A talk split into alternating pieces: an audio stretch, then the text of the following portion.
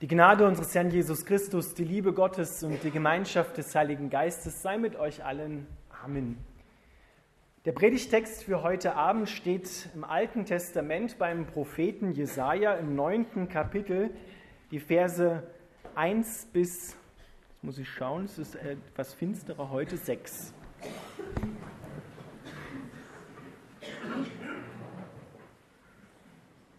Denn das Volk, das in der Dunkelheit lebt, sieht ein helles Licht. Und über den Menschen in einem vom Tode überschatteten Land strahlt ein heller Schein. Du vermehrst den Jubel und schenkst ihm große Freude. Es freut sich über dich wie ein Volk zur Erntezeit, wie jubelnde Menschen die Beute untereinander aufteilen. Denn wie am Tage Midians zerbricht Gott das Joch, das sein Volk drückte und den Stock auf seinem Nacken, die Peitsche seines Treibers. Alle dröhnend marschierenden Stiefel und blutgetränkten Mäntel werden verbrannt werden und in Flammen zum Opfer fallen. Denn uns wurde ein Kind geboren, uns wurde ein Sohn geschenkt. Auf seinen Schultern ruht die Herrschaft. Er heißt wunderbarer Ratgeber, starker Gott, ewiger Vater, Friedensfürst. Seine Herrschaft ist groß und der Frieden auf dem Thron Davids und in seinem Reich wird endlos sein. Er festigt und stützt es für alle Zeiten durch Recht und Gerechtigkeit. Dafür wird sich der Herr, der Allmächtige, mit aller Kraft einsetzen. Lieber Vater im Himmel, wir bitten dich, dass wir von diesem Licht erleuchtet werden, damit wir erstrahlen als Licht für unsere Mitmenschen in dieser Welt, die du gerettet hast. Amen. Ihr dürft wieder Platz nehmen.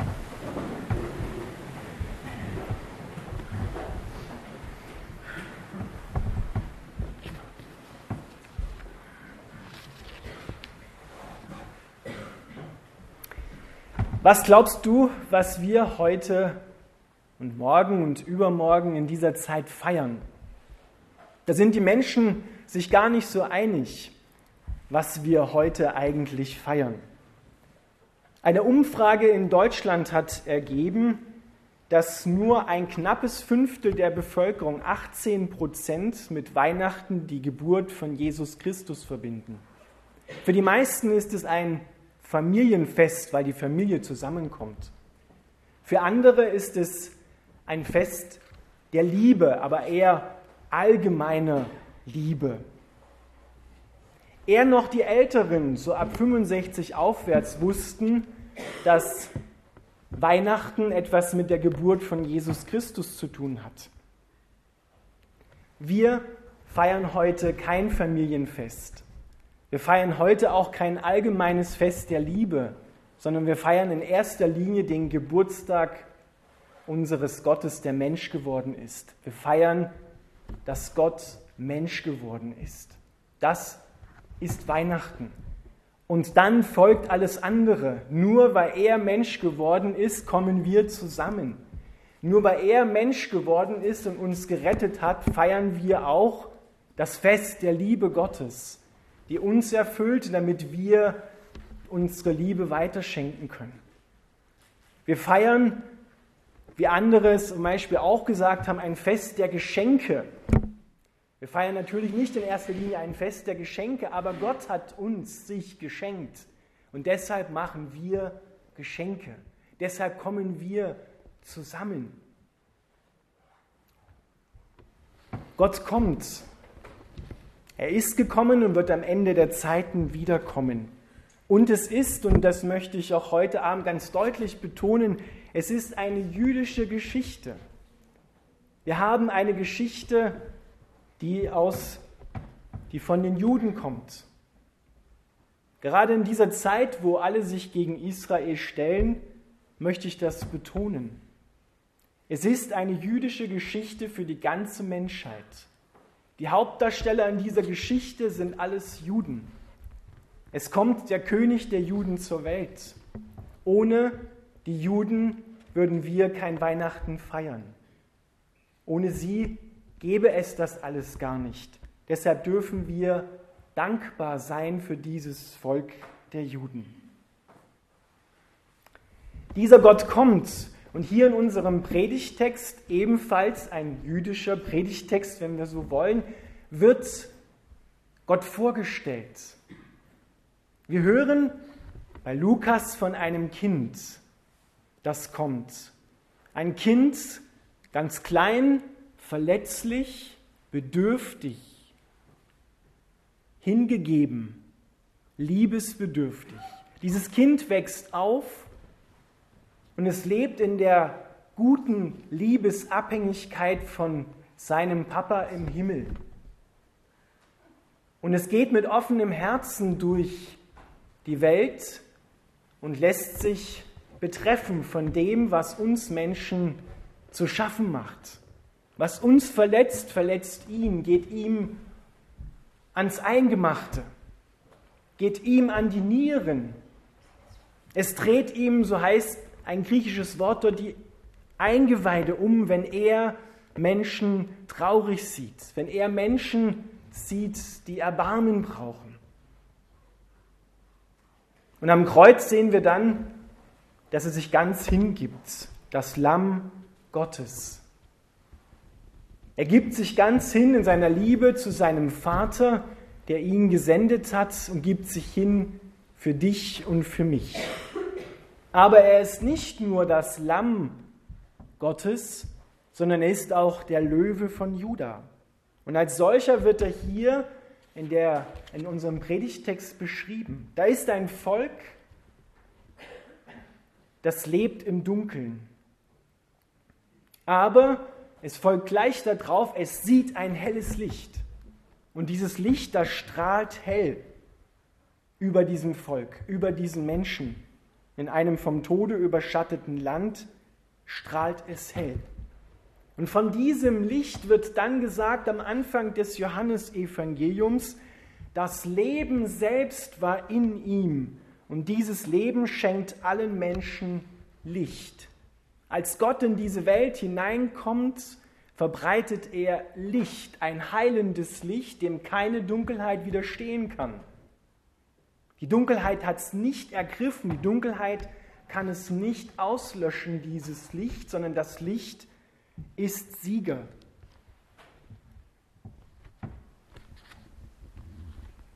Ich rufe diese Worte aus über dir, über deinen Dunkelheiten.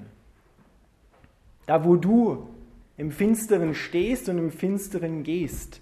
Ich rufe dieses Wort aus über diesem Volk hier vor Ort und in Österreich. Das Volk, das dort und hier im Dunkeln lebt, sieht ein helles Licht. Und die Frage an Weihnachten ist, sehen wir das helle Licht in Jesus Christus? Denn bei Johannes heißt es weiter im dritten Kapitel, das ist aber das Gericht, dass das Licht in die Welt gekommen ist und die Menschen liebten die Finsternis mehr als das Licht, denn ihre Werke waren böse. Lieben wir die Finsternis mehr als das Licht? Das Licht scheint, es scheint immer noch hell und klar in dieser Welt.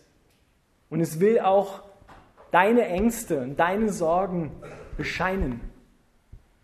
Und lass dir sagen, wer dieses Licht ist. Es ist das Leben selbst, das da zu dir kommt, das auf dich scheint. Und wenn dieses Licht in dein Leben hineinkommt, dann passiert etwas, sagt Jesaja. Großer Jubel und große Freude entstehen, wenn dieses Licht auf dein Leben trifft. Es vermehrt den Jubel und vermehrt die Freude, weil die Dunkelheit weichen muss, weil alle Ängste und Sorgen weichen müssen, alle Kälte zwischen den Menschen und alle Kälte in deinem eigenen Herzen muss weichen. Nichts kann diesem Licht widerstehen. Und so sind auch die Namen, die diesem Licht, von diesem Licht heißt es, es ist das Kind, das geboren wird, der Sohn, es ist Gott selbst und er heißt wunderbarer Ratgeber, starker Gott, ewiger Vater und Friedensfürst. Gott ist hier angetreten in Jesus Christus, um aller Fremdherrschaft, wo Menschen von dämonischen Mächten geknechtet werden wie Tiere, wo sie Gefangene sind, wo sie unbarmherzigen, auch Menschen ausgesetzt sind, ist Gott angetreten, um sie frei zu machen. Er zerbricht den Stecken des Treibers. Das heißt, niemand darf dich vorwärts peitschen, dich antreiben wie ein Sklaventier. Heute heißt vielleicht zum Beispiel so ein Treiber, so ein Stecken Arbeitstempo und Terminkalender, die oft übervoll sind. Viele Menschen fühlen sich gehetzt, wissen nicht, wie sie das alles schaffen sollen. Und viele, viele Menschen brennen immer mehr und schneller aus. Das merken wir hier in Bad Tatzmannsdorf, wenn wir uns umschauen. Ich merke das an den Kurgästen, die kommen. Das sind oft nicht nur Menschen, die an ihrem Körper, rein am Körper oder an den Wirbeln Schäden haben, sondern es sind oft Menschen, die psychisch belastet sind. Immer mehr. Die Zahl ist rasch steigend. Gehetzte Menschen erbarmungslos. Aber Gott sagt hier, der Stecken des Treibers wird zerbrochen. Wenn das Licht auf dich scheint, wenn das Leben selbst bei dir Einlass findet, du es mit nach Hause nimmst in deinen Alltag, dann zerbricht es den Stecken. Dann wird jeder daher marschierende Stiefel und jeder Mantel, der in Blut getränkt worden ist, vernichtet werden. Das ist die Ansage Gottes. Er kommt, um die Herrschaft in dieser Welt zu übernehmen. Und da müssen alle Unterdrücker gehen. Die Herren dieser Welt und die, die es sein wollen, müssen gehen, wenn der Herr der Herren kommt. Und er kommt als Friedensfürst. Er kommt und niemand kann ihm widerstehen. Das ist der erste Name, wunderbarer Ratgeber. Er beschließt, ohne dass ihm jemand geraten hat, was er machen soll. Er beschließt es und er führt es auch aus. Das heißt, Gott kommt an sein Ziel, wenn er sagt, ich bringe Frieden in dein Leben, dann bringt er Frieden in dein Leben.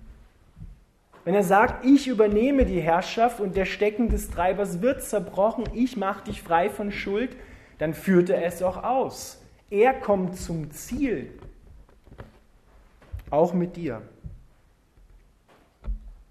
Seine Herrschaft, ewig Vater, wird kein Ende haben und er ist ein ewiger Vater, der auf der Suche nach seinen Kindern ist, der seine Kinder beschützen will, retten will. Deshalb kommt er in diese Welt.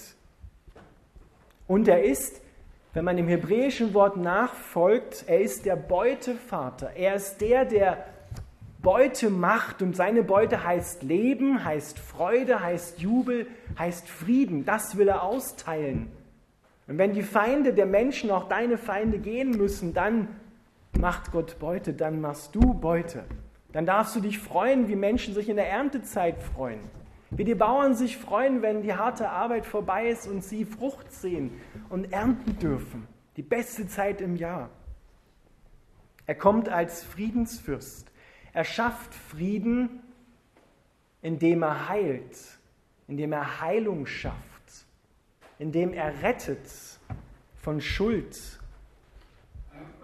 indem er rettet von Ängsten, indem er rettet und überwindet vom Tod, von jeder Krankheit, von allem, was den Menschen, was auch dich kaputt machen will. Dem hat dieser Gott den Kampf angesagt. Und er ist Sieger. Niemand kann ihm widerstehen. Und wir können auch seiner Liebe nicht widerstehen. Denn diese Liebe ist, hat Luther gesagt, ein, ein Glutofen, der selbst harte Herzen zum Schmelzen bringt.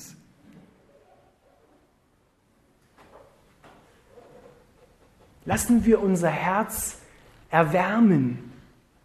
Es ist zwar nicht kalt draußen, wir haben eher Plus gerade heute, aber Schauen wir uns doch mal um in unserem Leben. Wo ist es denn kalt geworden in der Beziehung von dir zu anderen Menschen? Weil Wärme und Auftauen und warm werden und den anderen wieder sehen, das fängt nicht beim anderen an, sondern es fängt bei dir an. Immer zuerst bei dir fängt es an. Dort kommt Gott hin und will dein Herz in seine Liebeshände nehmen und es wieder weich machen, da wo es hart geworden ist. Er schafft den Frieden aber nicht in aller Weltsfrieden, sondern er schafft Frieden, indem er dich mit Gott versöhnt. Gott macht dich durch Jesus Christus zu seinem Freund, auch wenn du ihm die kalte Schulter gezeigt hast und immer noch zeigst. Er macht dich zu seinem Freund. Er ist für dich gestorben und diese Liebe gilt bedingungslos. Denn das kleine Kind, das war ja sein, seine Absicht, warum es in die Welt gekommen ist. Es ist gekommen, um für dich zu sterben. Das war der Wille des Vaters. Und um dann aufzuerstehen. Das gilt es, dass wir das heute ergreifen wieder neu und dieses Licht uns ergreift in erster Linie und wir dann zum Licht der Welt werden. So sagt es Jesus ja im Matthäus-Evangelium. Ihr seid das Licht der Welt, weil ich das Licht für euch bin. Wir feiern, dass dieser Jesus in dieser Welt angekommen ist, dass Gott angekommen ist. Und es wird ein Geburtstag, eine Geburtstagsparty, wenn Jesus auch bei dir ankommen kann. Wenn er auch in deinem Haus Licht machen kann. Wenn er auch in deinem Lebenshaus alle Zimmer hell macht und ausleuchtet. Deswegen stellen wir uns ja Kerzen und Tannenbaum, alles Symbole dafür in unser Haus hinein, damit es in einer dunklen Zeit hell wird. Wir haben diese Sehnsucht nach dem Licht. Lass es scheinen in deinem Leben, nicht nur an Weihnachten, sondern jeden Tag deines Lebens scheint dieses Licht, das nie mehr ausgeht. Amen.